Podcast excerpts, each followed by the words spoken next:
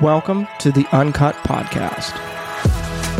I'm Pastor Luke, I'm Pastor Cameron. and this is the Uncut Podcast, um, where we have uncut and honest conversations about faith, life, and ministry. Um, this week, we are going to pick up, I guess, kind of where we left off. Um, A little bit. which it was last week. If you tuned into last week's episode, was all about politics, kind of politics broadly, um, and yeah, we just kind of think that there's a lot to talk about there because it seems like over the last oh, I don't know. Um, decade or more, or the last several election cycles, that uh, religion, or, or particularly like conservative evangelicals, have continued to play a significant political slash demographic role in uh, politics, and that's its own. The considering uh, evangelicals as a demographic rather than a uh, theological distinction is its own thing that is kind of complicated and Weird. icky. It's kind of weird. Mm-hmm. I think that YouTube is nerfing our podcast on this episode. Yeah, I think so too. I think the algorithm is hiding it because it only has 29 views. right, which is very low for us. Very low. Right. Uh, Normally, like, Especially with an episode that I think was full of a lot of good content. yes. Well, and it's also something that like a lot of people love to talk about. Right.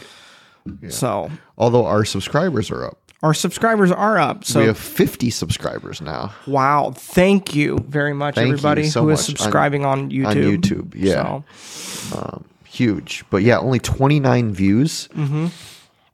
for our last YouTube version. and like two or three of those are us. So Right. Just as a comparison, the the one right before that was 156 views, which Mm-hmm. Right. is which was a little one- bit higher which was like a high standout for us. I think kind of average for us is somewhere in the 40s, like the 30s to 40 range. looks like a couple in the 90s and 70s and stuff Mm-hmm. like that. But my I'm guessing that we get more listens on like Apple and Spotify than we do. do on YouTube, yeah. which I I kind of prefer I prefer this model. you? Yeah. So like in the morning if I'm running on the treadmill or something like that, I'll even stick a YouTube video up and if they have a if there's a YouTube version of the podcast that I'm listening to, I'd rather watch slash listen than just Mm-hmm. listen. So I I think I generally prefer to listen. yeah. but that's also how I like to consume my podcasts. Like a really chill evening for Luke, like super, super chill, is like a podcast and like a video game that doesn't take any brain power. Like, you know, like Mario or mm-hmm. something, something with no dialogue, run from point A to point B, mm-hmm. like jump on the mushroom mm-hmm. and, and just listen to Get big. yeah, and get big. Some Alice in Wonderland stuff there. Um, and then listen to a podcast, you know. Yeah. I got a text this morning from a friend who said that they listened to it yesterday Yeah. and loved it. Thought it was thought it was a really good a really good episode. So, um, and of course we shared it all over our socials. so- Yep. but I don't know. There's no rhyme or reason. No, there's, you know, I, everybody kind of bemoans the algorithm gods. Um, and it's because, you know, I, I think you said the other day, I don't think the algorithms want to be understood. No. So um, they are a mystery. We just keep trying to do our best and put out good content and Yeah. see where it goes. So Where,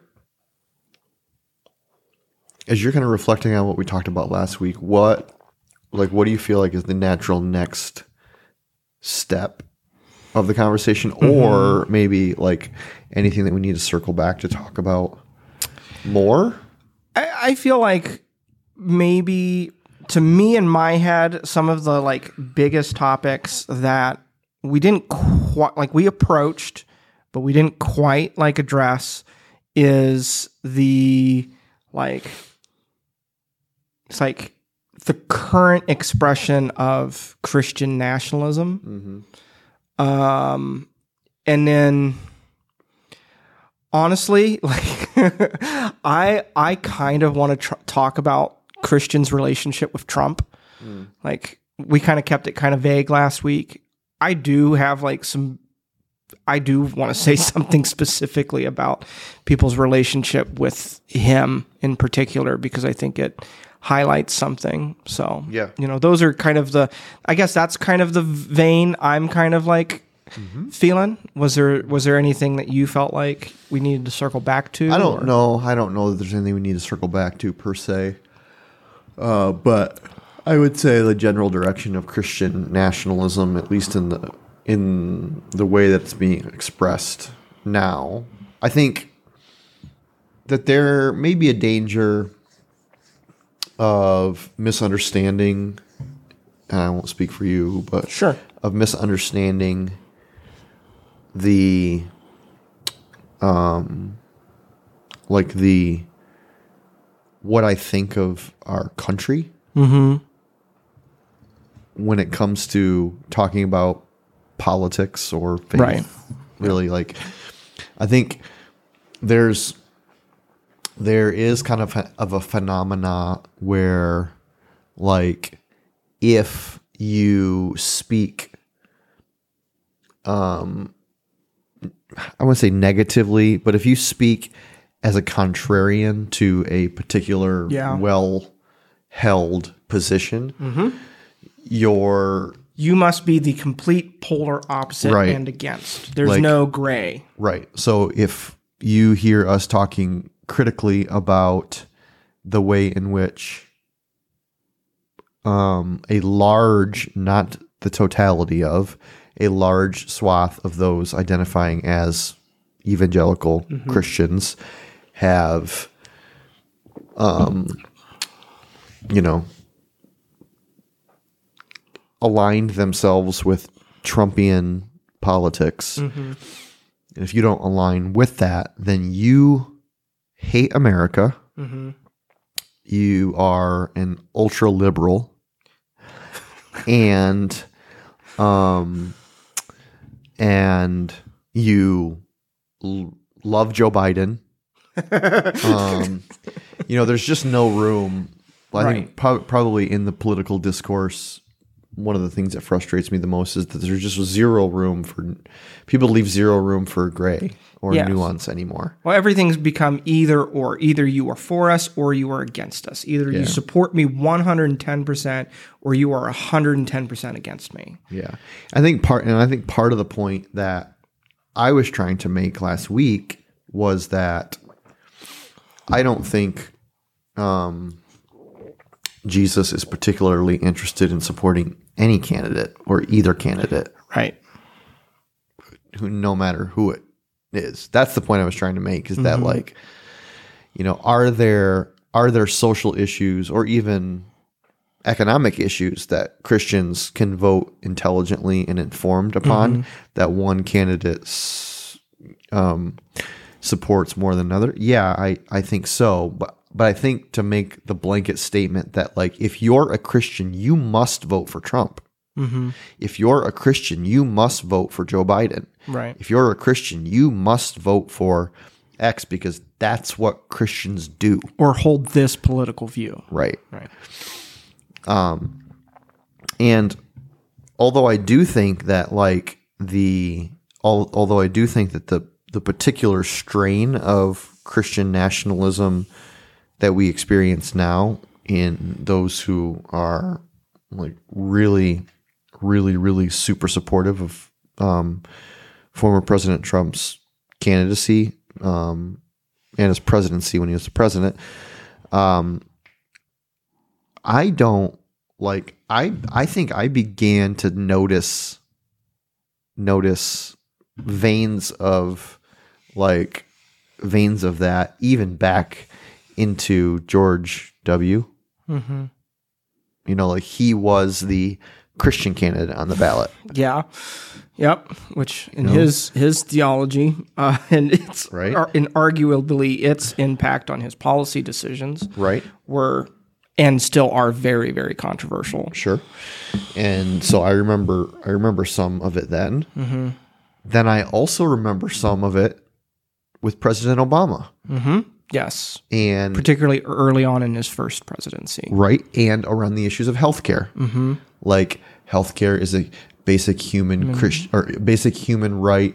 Christians should be advocating for healthcare for everyone and da da da da da. You know, and so it it it became like a you must vote in this particular way or with this particular candidate in order to be considered um, Christian.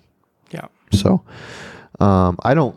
Although I think it's kind of found its apex in um, in President Trump, former President Trump.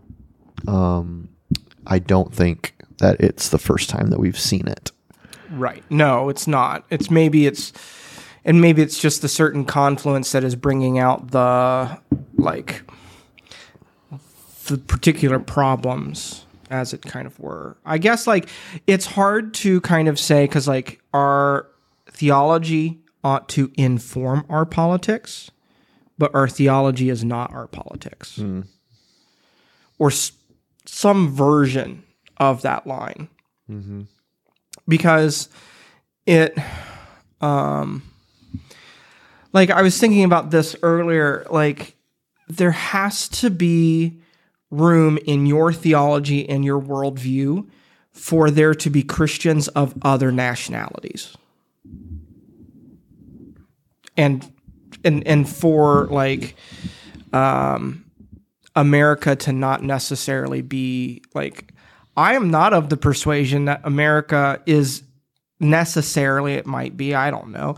Like all that like speculation about like um, America being one of the important nations in the end of the world the revelation all that stuff we kind of mm-hmm. talked about a couple weeks ago. I'm like I don't know. Like don't know when the hour is coming. Don't know that the United States will be here forever. Mm-hmm. Like I like the United States. Would love it to continue to stick around. Mm-hmm. Um, but like, I guess I just like if you zoom out your perspective to a more global perspective of believers everywhere, and a, and you let go of the assumption that like we that America is God's favorite country and that God's American, Jesus is American, right? He roots for my hometown football team. Like if we kind of let go of some of that um, assumptions that we like to tick, like how does that impact the way that we view our integration or the, the, theological integration into politics? Yeah, I, you know, there's lots of different directions that we could go. Um, I think that one of the things that I have recognized over the last few years, especially, is a confusion on how a Christian how a person primarily identifies themselves. Or maybe better said, like where what what is the what what is the central feature of their identity? Yeah.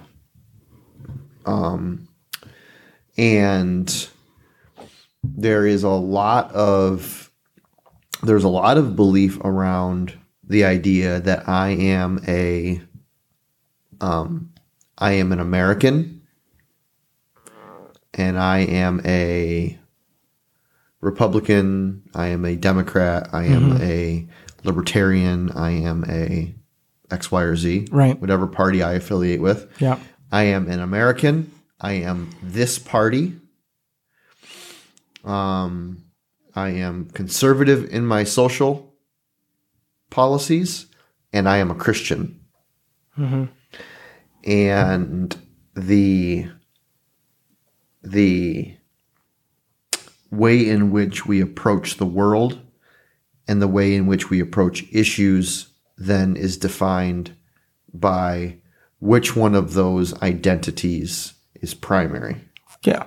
You know and and for many i think that the primary identity of those professing faith in Jesus Christ has not always been as a daughter or son of God, as a citizen of a different kingdom, a mm-hmm. kingdom that Jesus says is not of this world. Right? We are not primarily Americans. Um, we are primarily citizens of heaven and children of God. And so, if that is our primary identity, how does that change the way that we interact with or that we think through our relationship with any political candidate Yep. or any political system or any political belief or position, you know? Because we're not, we don't take any of it as just hook, line, and sinker Yep. Um, because that's not who that's not who we are. We are not we are I am not primarily an American. Right. Um, you know, similar to the way maybe this is a poor analogy. I don't know. We'll see. We'll see if it works. Okay. Uh, similar to the way that like after I mean you got married almost a year ago now. Yeah. Um, I got married almost 20 years ago now. And 19 and a half years ago, um, Sherry's identity was no is no longer like as one of her her um, her family of origin, her maiden name, and we make that distinction in our wedding in Yeah. wedding vows, right? Right. a wife will leave their family and become united to her husband. A husband will leave his family and become united to his wife, right? Um, like your parents didn't gain a daughter, Right. and Oksana's parents didn't gain a son. They both lost a daughter and lost a son. You created your own family, right? And it's the same, uh, I think, with, um, I think it's the same with our faith in Jesus. Is that like I am via my faith in Jesus, I am no longer identified by the marks of the old world that I was a part of or the old kingdom that I served. I I no longer am a slave to that kingdom. I am I am now a slave to righteousness, as Paul says in Romans chapter six and eight. And I am I am a, a citizen of heaven. I'm no longer a citizen of this world. Um, but we don't think like that. Right. Yeah. Um, our relationship with Jesus is something that informs our other identities. Mm-hmm. Is um is is the seasoning that we sprinkle upon the other more real, important things, rather than being the basis through which and by which we make every other decision um, in our life. Yeah. I like to put like a practical example on this. Like when I think about this, I think of there's some signs that I have seen, but I think of one in particular. it was a big, big barn. Side of the barn was painted with the American flag. And on it, on top of that flag, it was written, it says, America needs Trump and Jesus. And, you know, I don't know the intention or like, you know, what that person's, you know, internal philosophy or theology or even their intention behind that. But when I saw that, I was just like, I don't think they're not the same person. No. I like they're they're like I don't I I feel very or like another version of of that sign that I've seen is like um signs that say like, you know, uh God, guns and Trump or something like that. And I was just, I, I was like, I don't I don't feel comfortable having that be some I, I feel like it, it is not okay for Jesus or God to be sharing the platform with a political candidate. Mm-hmm. And I it it, it bugs me. Mm-hmm. um and and you know maybe, you know, that's not what's being in, intended to be communicated, but mm-hmm. like when they're communicated side by side like that where we're synon- synonymizing like a political candidate or a political agenda with God or with Jesus, I think we're doing something very dangerous, in my opinion. What do you think it is about? And I really don't intend to make this all about Trump because I think the issue is not the issue- issue is not actually Donald Trump. No. Well, at yeah. Well, before we go any further, like, I'm not saying you can't like Donald Trump. Right. I'm not saying that. No. I'm like, if like, I'm just like, I'm just saying that like I, and, and I think maybe the narrative has shifted since the longer he's been in the limelight. But I remember very early on in his election, very in his in the first election, um, the amount of evangelical pastors who just swarmed to that campaign and to him as a candidate and were publicly endorsing him in every single platform that they could. Um, I think that has lessened. It, I don't think it's disappeared, but it has lessened the longer he's stayed in the limelight because I think I think some of his character flaws have become more and more harder to defend. Um, if you think he's like the best candidate, if you really agree and like his policies, like, or you just think he's you know the best candidate out of bad choices, like whatever. If you like him, that's fine. I'm simply just saying. I think I'm trying to kind of be a corrective to the place where Trump is kind of sitting. Uh, he's sharing the stage with Jesus a little bit Yeah. or it's or it's becoming well if you follow Jesus then the only de facto conclusion is that Trump or right. conservative or however you want to frame it. What do you think it is about? And I, I, I wanted to ask the question, but I wanted to qualify it with it's not even really about Trump. At least it's not for me. I think it's about the way in which Christians process their identity in a political world. Yes. Um, But what is it that you think about can a candidate like Trump that was so magnetic for the Christian population? Oh, man, I, I think I think we want like I think we want heaven on earth on our terms. Like I, I like we I think we've begun to confuse like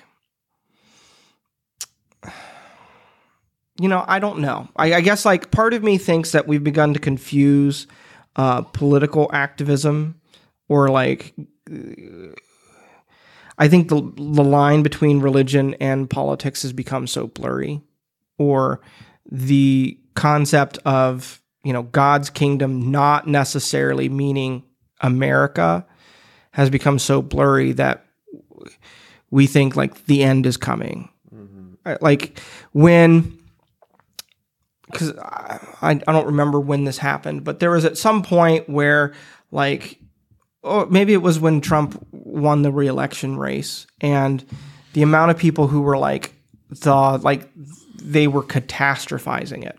It was like this is the worst possible thing to have ever happened. It's the end of all things. It's like awful, right? And I'm just like, is it?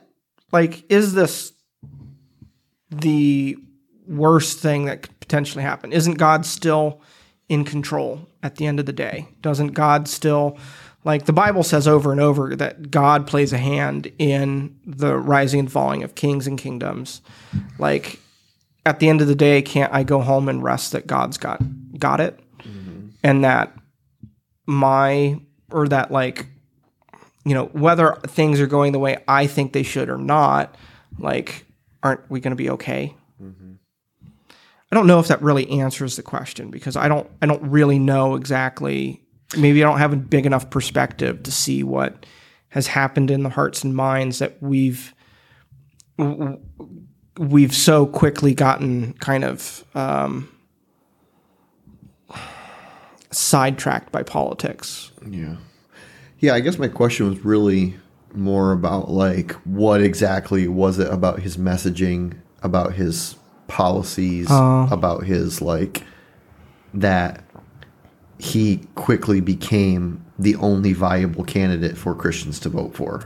I think it was like he he Trump didn't try like a lot of politicians will try and kind of be friendly enough that the like less hardcore conservatives could say, "Oh, well, I kind like the people who are kind of independent, right? The people who kind of swing, right? And then you try and be kind of moderate. And by do, being that, you hopefully kind of capture enough people from both sides. You even maybe pull a couple Republicans who are maybe not happy with any of their candidates or something like that. But Trump just went straight towards being like very clearly deci- divisive mm-hmm. or very partisan, I should say. Like he's n- not a guy who's reaching across the aisle necessarily. Yeah, no, I think maybe in to say it another way, he was very clear about what he believed mm-hmm.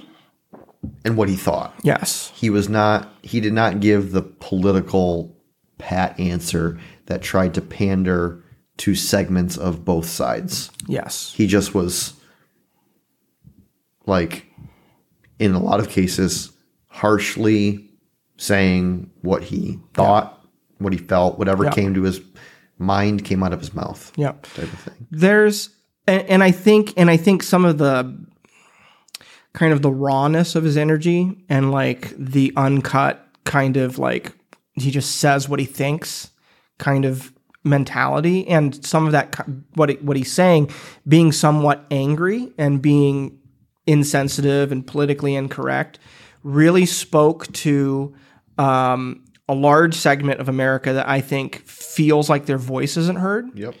I don't know if you've been paying attention. I, it's not like I listen to a ton of country music, but um, if you in the last month or so, there's been a lot of um, country country songs hitting the top of the charts and staying there, and they are particularly angry, or and they have a lot of like um, there was a internet YouTube viral one that went up. Uh, I think it was called Rich Men, north of Richmond. Rich Men, north of Richmond. Um, there was another one um, that I I don't remember because I'm not, I don't listen to country music.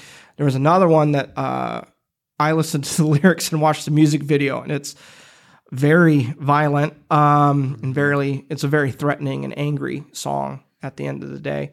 Um, and I'm like, that is the demographic of America that is angry, that feels like because of urbanization, more population lives in the largest cities of America than live in the country. But there's more like that disparaging meant of like there's people out in the country and then there's people in the city. The city tends to be liberal, country tends to be um, conservative. Like excellent example is our state, New York. New York, liberal, right? No, I mean New York City, I should say. New York City, liberal. And well, and then you look at the rest of New York, which is a massive state, by the way. It's almost entirely conservative, very much so. Mm-hmm. And then, but then where does our state legislature and our voting go during election season? It all goes all, liberal. goes liberal. Mm-hmm. But you have this massive swath of people who like we're like, we live in this state. We feel like we may take up this massive land portion. And because there is a city, like if that if New York City was not in our state, our politics, our policies, the way things like the amount of red tape and infrastructure and the way the government's run in the state will look very different if you just annexed New York City out of our state and let n- the rest of New York State do what it wants to do and let New York City do what it wants to do. That city's kind of like driving. And that's a really disempowering and frustrating experience for everybody in the rest of the state mm-hmm. who doesn't agree with the way that city's pushing and pulling things. Mm-hmm. And that's the way the rest of the country feels too. Like mm-hmm. this frustration. And so and and then also there is just that like you know, you go rural and you're going to encounter people who are more culturally Christian. Yeah. Yeah. Yeah, I think that there's a lot of truth to that. I think the I think that there is a fairly silent but growingly verbose majority of people who feel forgotten and unrepresented. Mm-hmm. Feel like they have no voice and feel like some in some ways that Trump is the anti-establishmentarian anti-establishment Yeah. type of candidate and that they he represents kind of like the anti-Washington um drain the swamp. yeah type of mentality Right. yeah like make America America's not great anymore it's because of politicians mm-hmm. let's drain the swamp and make America Great, great again. again. Yeah. And so there's been this growing sense of like um, disfavor and disgruntledness in in that demographic, and I think what they what the what those who really support Trump express is that this is a candidate that sticks up for real Americans. You know, um, and I, and I, you know, like taking all of that at a very surface level, I would really pro- personally probably agree. Mm-hmm. You know, that like, um, they're all of those things are are probably pretty true. Um, the question then for me comes back to a little bit of what, what we talked about last week is all right um, is is or should be the primary voice motivation speech of Christians should is that where we should be expending our energy Mm-hmm. like is our energy best spent in joining a chorus of disgruntled people to call for the heads of those who have subjected the country and align ourselves with a candidate that just shares that common that common like voice or theme or Perspective. thread or perspective yeah Right. Um i think in some ways we um unwittingly put ourselves in a enslaved position to a system of the world that we're not really meant to um, engage in that way Right. you know?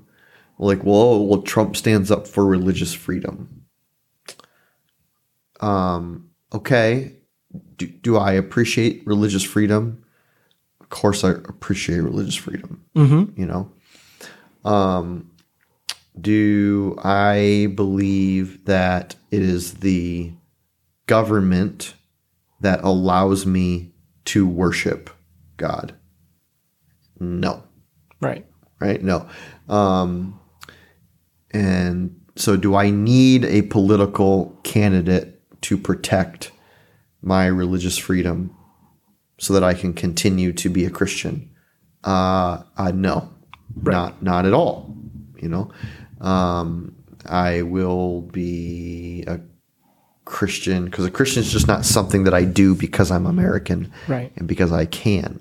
You know, um, so I feel like it for me it's a little bit like okay, yeah, we Christians we love Trump because he tells it how it is. Like is that a Christian value? Is that a biblical like Christ-centered value that we want to that that's that's our reason? That's the reason? is that you know like we're gonna follow Trump because um America was founded on God. I don't know how many times I hear people say that. I'm like, Oh yeah. um, America was founded on God, and and Trump tells it how it is, and he's getting trying to get us back to God, and I'm just like, um, no, you need the Holy Spirit to get you back to God, like you. Right. I- If you're waiting for someone else, Trump, Obama, George Bush, Joe Biden, whomever, right? If you're waiting for someone else to Enact Like- the correct policies that you think will make this a more God blessed, honored nation, nation. right? You are avoiding the work of personal holiness. You're avoiding the work of personal holiness, um, hoping that once your candidate is in office, everything will be right again in the world or the nation. Right. Um, and so because we think that, then it's like a we must do everything that we can to keep and get our candidate back in office. Cut well, we will cut off the ear of the high priest servant if that's what it takes. Yeah. Right. Yeah. Um, and Jesus the whole time would be like, "What is you doing, bro? Like, n- like, what kingdom are you fighting for? Like, I love America. Mm-hmm. I love where I live. I have no desire to live in any other country, but I am not fighting for this. I'm not fighting for this country like you, like, because I believe that in it is the hope of the world, Right. right? Um, I'm fighting for the kingdom of God because the kingdom of God, like Paul says, is eternal Mm-hmm. the kingdom of God is um, the kingdom to which I belong. Um, the kingdom of God encapsulates all those who believe by faith in Jesus Christ, Mm-hmm. um, both before me and present and and coming. Yeah. Um, and and I think that the Christian's responsibility is to ensure that we're fighting for the right kingdom. Mm-hmm. I think, like, again, we're not saying you have to be apolitical, No, right? If you feel really called to be invested and involved and active in politics, go do it, please. Mm-hmm. Please be a spirit filled, godly Christian Yep. who goes and, and works in politics, advocates, does all of the things, Yep. but understand that there is a kingdom that is beyond this kingdom, mm-hmm. right? And I think there is a question of uh, of idolatry in my mind. For sure. when like and this has this has to come down to like people's personal discernment and conviction of the holy spirit. But like if your politics if politics don't go the way you want them to or if they do if you're like you know if only like because i'm trying to think like what are the idols behind politics well i think sometimes for people it's money because they want economic politics to go they, the way they want them to because that'll provide maybe the economic benefits they want or the at least the things they think will like um, provide that greater sense of security through economic stability. Um, I think sometimes it's a sense of control, like It's power. it's power, power and control. It's power. Which the flip side behind the idol of power and control is being is that you are ultimately controlled by fear. People who really, really want control of things or want power are often some of the most afraid people.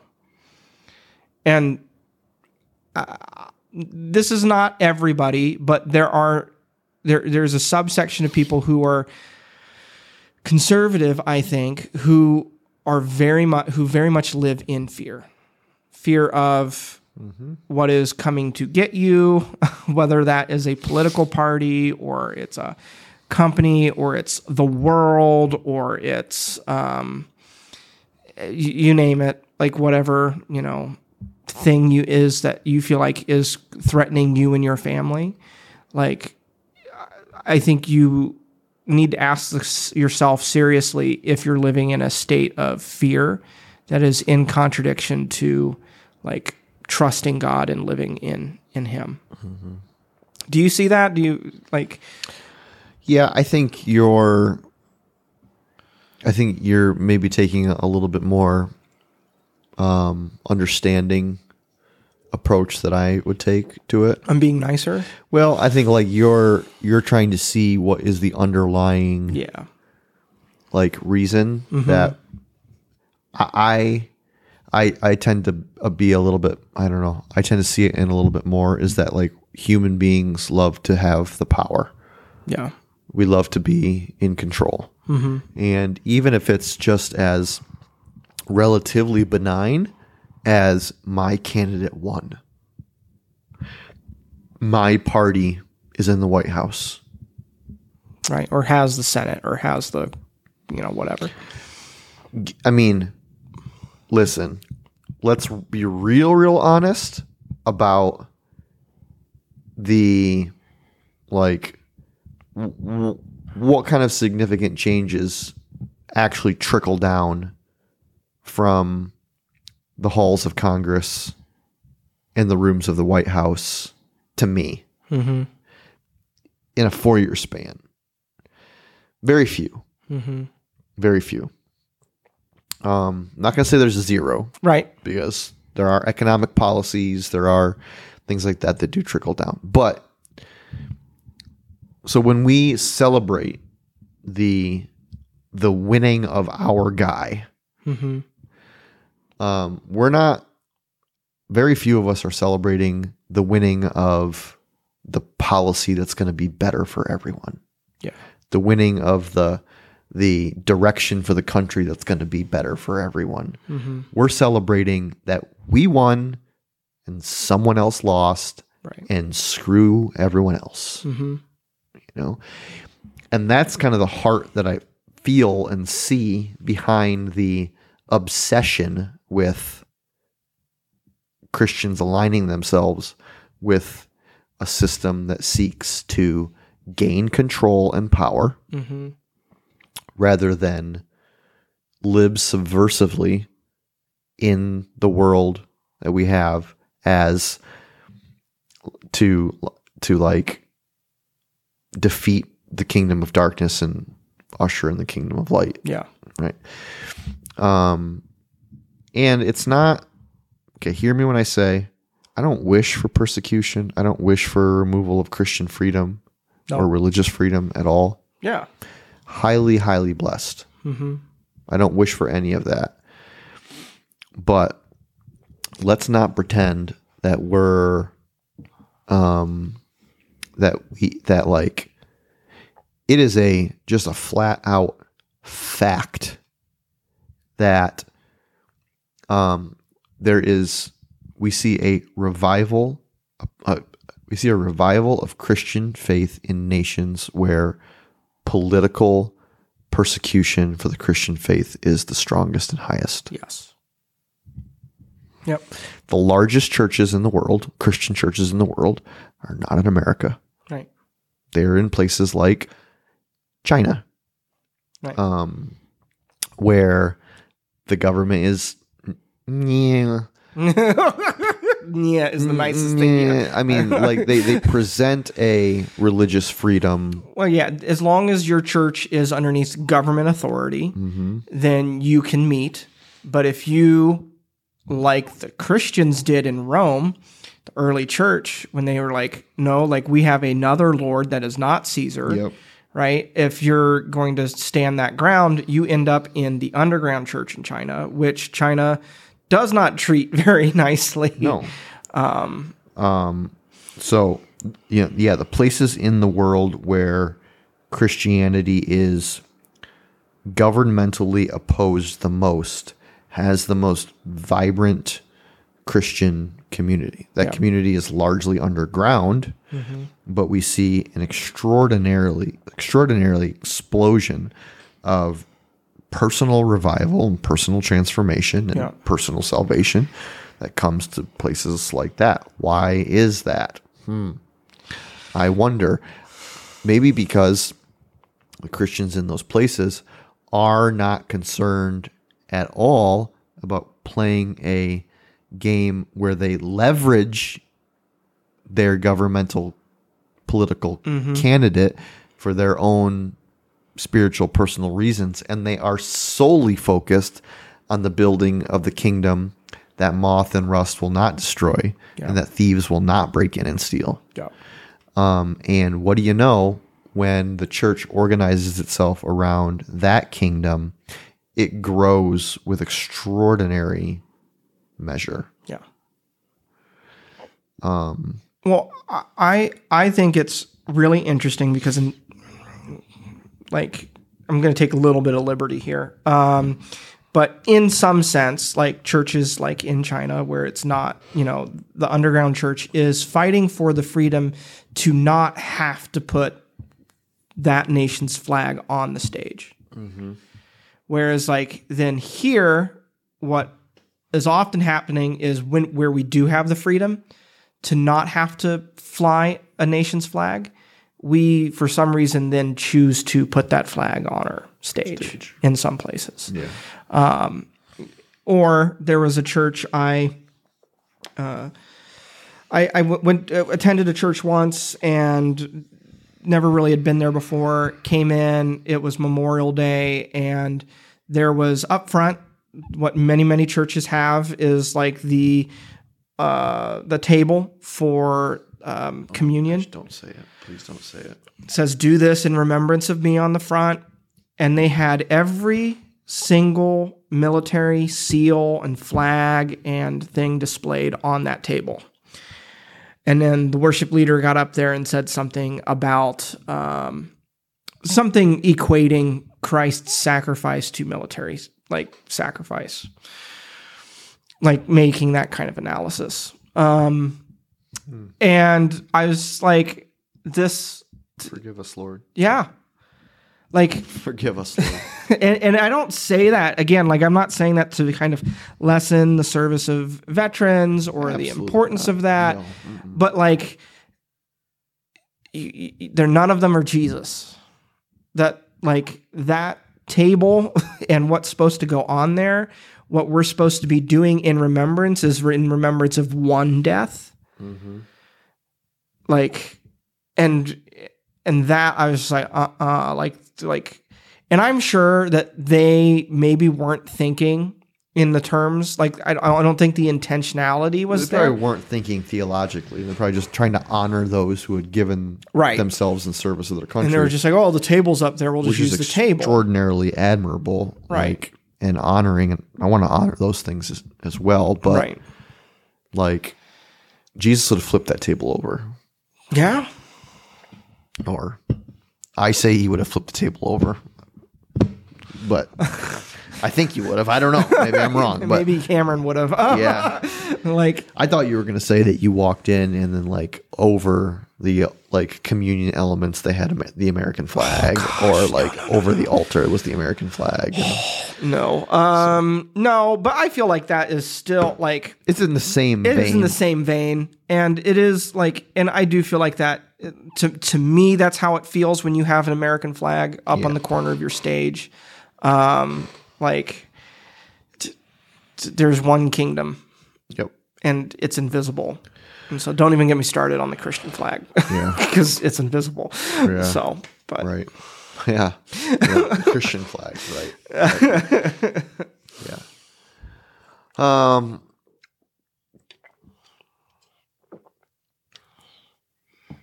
Yeah, I don't know. I.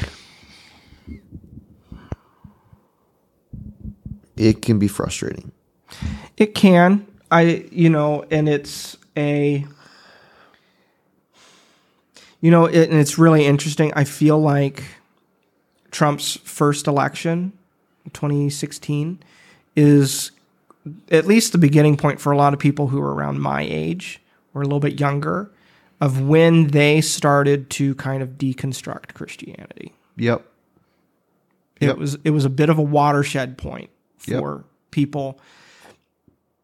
And and it was even for me because I was very confused because I saw a lot of people some religious le- leader, or some religious leaders who I knew personally, who had an impact on my early faith development, were hitching themselves so strongly to a political candidate, to political ideals and rhetoric, and I was very confused because some of the things I was seeing were not demonstrating like the fruits of the spirit. Um, were just like being kind of profane or being, you know, and and at least from my vantage point, like you could disagree with me and like maybe we could have a conversation about it, but my uncut, honest opinion is that Trump was mostly pandering towards Christians.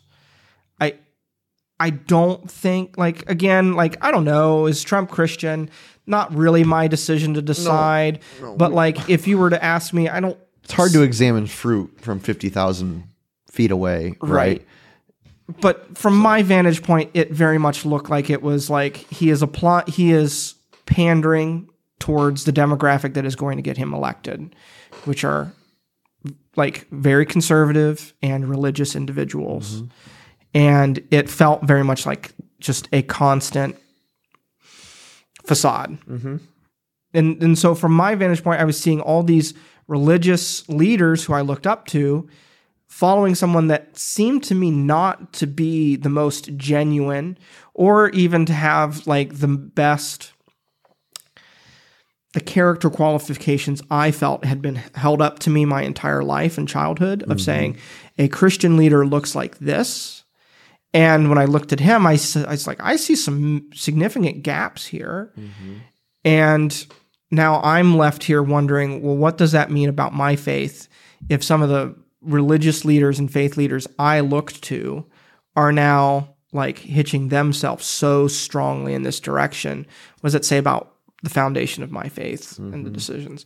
And that was the same thing I think a lot of people experienced. And a lot of people deconstructed to either a degree or entirely their faith. And some of the watershed of that was some of what was happening in and around there.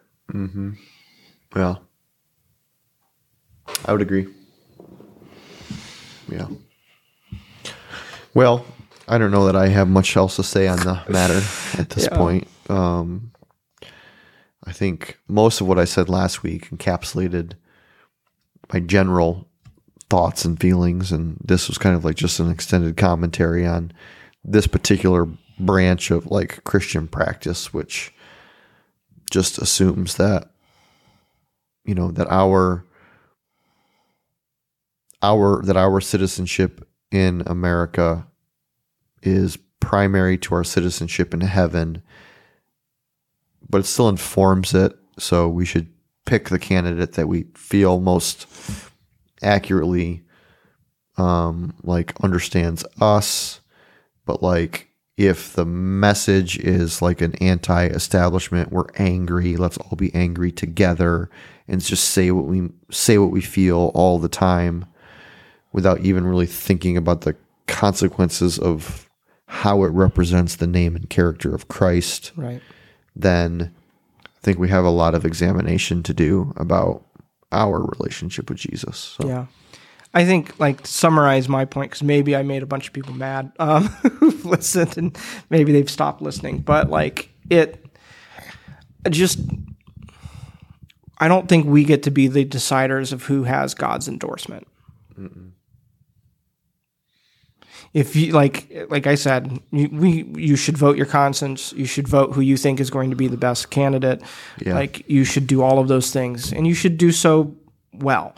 But I just, I, I'm I'm so so hesitant to to turn to anybody, even if like my ideal candidate, like the candidate who like I think would be the best candidate in the entire world. They've like like they they were a pastor before they went into politics and they have daily devos and all that like they're just the mm-hmm. absolute person perfect person I think, right?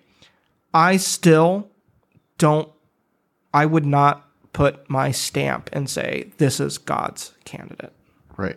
because I don't think I have the authority to do that. And so when I'm like all the you know, all the things I've been saying, I think on this episode has been trying to say that. Like, mm-hmm. can we stop tying Christ? Can we stop trying to tie Christ to people that are not Him and assume that we know God's will? Right. Right. Agreed. So, Thanks for listening to part yeah. two. Yeah.